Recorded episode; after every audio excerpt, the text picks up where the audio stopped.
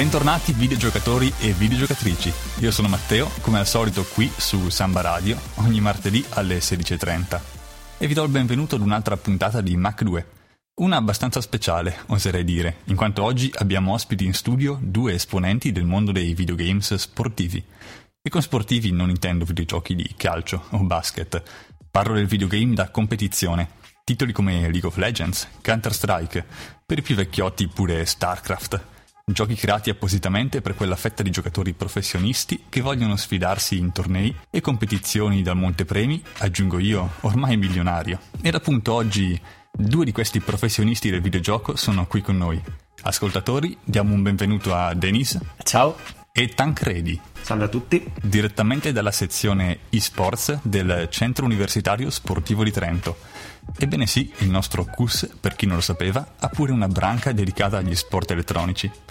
Dato che oggi questa puntata sarà già di per sé ricca di informazioni, le news della settimana, per stavolta, le trovate sulla pagina Facebook di Mac2.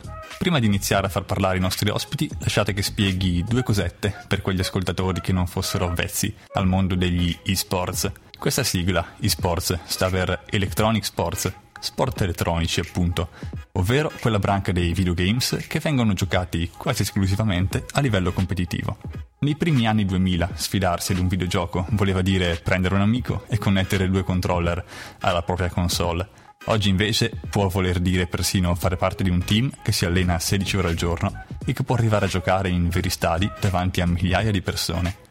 La finale mondiale di League of Legends, ad esempio, nel 2016, è stata disputata a Los Angeles davanti a 20.000 persone e con un montepremi di più di 5 milioni di dollari. Ma basta divagazioni ed iniziamo a conoscere i nostri ospiti. Grazie ancora di essere qui con noi in studio e parlateci di voi. Come tutti i videogiocatori competitivi, c'è un momento nella propria vita in cui si passa dal giocare per divertirsi al giocare per vincere. In quale videogioco è avvenuta questa rivelazione per voi? Ora, seppur gioco da una decina d'anni, il primo gioco per cui ho iniziato a voler vincere anziché divertirmi e basta è stato sicuramente League of Legends. La stessa cosa vale per me, io gioco a LoL dalle ultime fasi della beta e mm, vengo dalla pallacanestro ed essendo un uh, MOBA 5v5 mi ricordava molto quell'ambiente lì e quindi alla fine mi, sono, mi ha risvegliato uno spirito competitivo. Interessante il fatto che sia passato dal basket ai videogiochi per questa somiglianza delle meccaniche, una cosa che non si sente spesso. Anch'io tra l'altro sono stato quasi trascinato nel tunnel di League of Legends dal mio coinquilino, ma questa è una storia per un'altra puntata. Tornando a noi, qual è stato il primo torneo, anche in piccolo volendo, a cui avete partecipato a livello competitivo?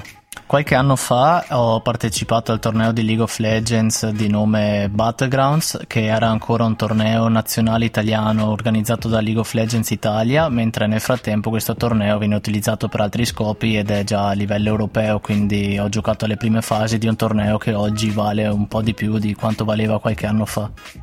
Io non sono, non mi ricordo più qual è stato il primo torneo, credo anch'io il Battlegrounds, però erano era il primo periodo della sezione, ancora non capivamo bene come funzionavano le cose, cercavamo di fare più tornei possibili e di allenarci il più possibile, quindi diciamo che non mi ricordo benissimo, ero più concentrato a cercare di migliorare che a fare altro.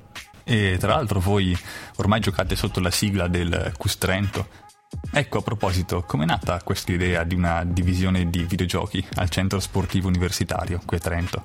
Diciamo non è chiara la, come la nascita perché Francesco Carlucci, che è l'effettivo creatore della sezione, ormai non è più al suo interno, si è ritirato, la gestione è passata a Tommaso, che è l'attuale presidente della sezione. E diciamo che in realtà siamo nati da un gruppo di Facebook che raccoglieva gli appassionati di LOL di Trento. Da lì credo ci siano stati contatti tra Francesco e il vicepresidente del CUS, quindi credo sia stata un'idea nata un po' per caso alla fine. Quindi un progetto nato abbastanza spontaneamente. Sì, infatti era molto, molto più riguardo ai ragazzi che volevano giocare insieme piuttosto che facciamo la sezione, diventiamo competitivi col CUS e basta. Beh, comunque avete iniziato a collezionare qualche vittoria al torneo regionale. Quante settimane fa, tra l'altro? Un mese fa circa. Un mese fa. Sì, belle vittorie. La vittoria del torneo regionale, diciamo che era stata organizzata in eh, collaborazione con eh, l'University Esports Italia, che in pratica la Riot Games, che mm, è la proprietaria del gioco League of Legends, ha creato questa possibilità per eh, gli studenti di partecipare in una lega a parte che è appunto la lega universitaria che è l'University Sport Series. Abbiamo organizzato insieme ai ragazzi questo torneo regionale che è stata la prima volta che, era, che veniva organizzato, credo. Allora siamo riusciti a organizzare questo torneo regionale e l'unica nota di rammarico, a parte vabbè, la vittoria è stata bella. L'unica nota di rammarico è che speravamo ci fossero più squadre, siccome era aperto anche alle università di Padova, di Venezia, ehm, Verona, i ragazzi di Verona hanno partecipato, quindi grazie a loro. Però ci aspettavamo una partecipazione più ampia, soprattutto da parte di Padova. Però è stato un bel successo perché comunque era la prima volta che veniva fatta una cosa del genere e non penso che a Trento sia una cosa normale che vengano organizzati eventi del genere. No, per niente, io non sono ancora tantissimo, ma comunque in tutta la mia esperienza universitaria non ho mai visto qualcosa del genere organizzato a Trento. Beh, direi allora che abbiamo iniziato a conoscerci un po', quindi si potrebbe iniziare ad entrare nel vivo della discussione del mondo sugli sport elettronici. E lo faremo, ma prima lascio i nostri ascoltatori ad un po' di musica. E visto il tema della puntata, come possiamo non mettere Warriors degli Imagine Dragons, il singolo che fu realizzato nel 2014 appositamente per le finali mondiali di League of Legends. Quindi questi sono gli Imagine Dragons e noi ci risentiamo fra pochissimo. As a child, you would wait and watch from far away. But you always knew that you'd be the one to work while they all play. And you, you'd lay awake at night and scheme of all the things that you would change, but it was just a dream.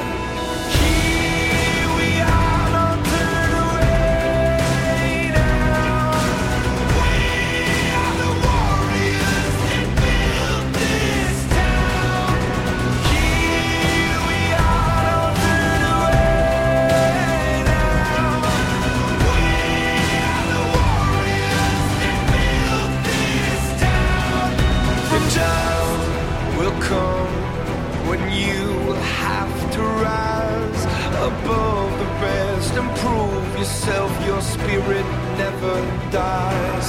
Farewell, I've gone to take my throne above. But don't weep for me, cause this will be the labor of my life.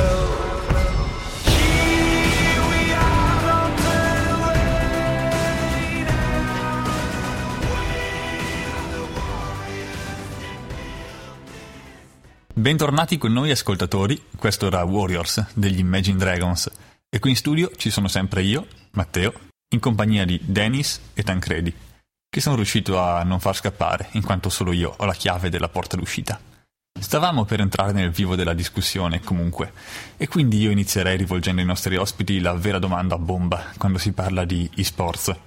Personalmente, voi ritenete che gli esports siano pronti per essere classificati come un vero sport? Io sono sempre stato dell'idea che gli esports stiano allo sport come ad esempio gli scacchi stiano allo sport, ma qual è l'opinione di voi che siete nel settore decisamente più di me?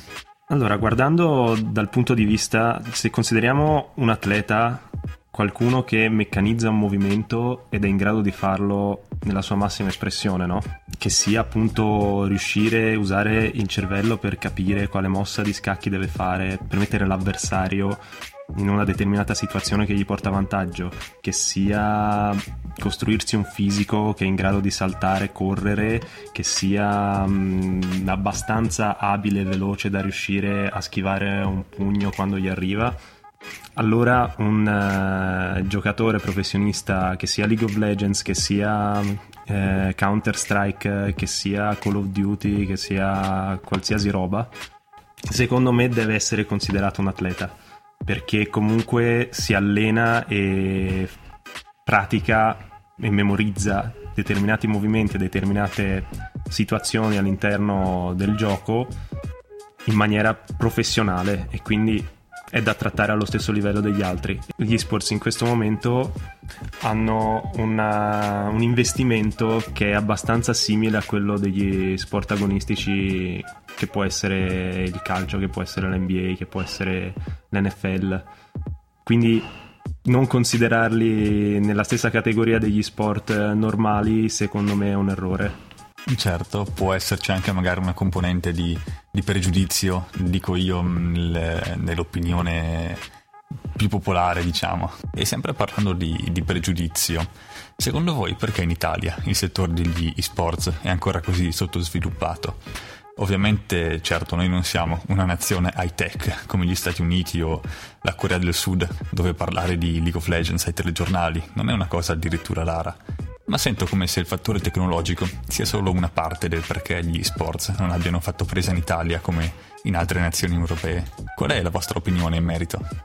Secondo me eh, la tecnologia ha sicuramente un ruolo fondamentale qui perché qui in Italia siamo un anno o due indietro mm, per quanto riguarda internet rispetto alle altre nazioni europee.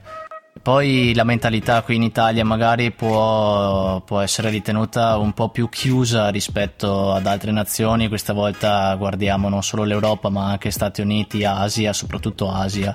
Quindi secondo me tra tecnologia, tra mentalità, magari la famiglia tradizionale italiana preferisce vedere il ragazzo che gioca col pallone rispetto che con una tastiera e un mouse, quindi questa è la mia opinione a riguardo.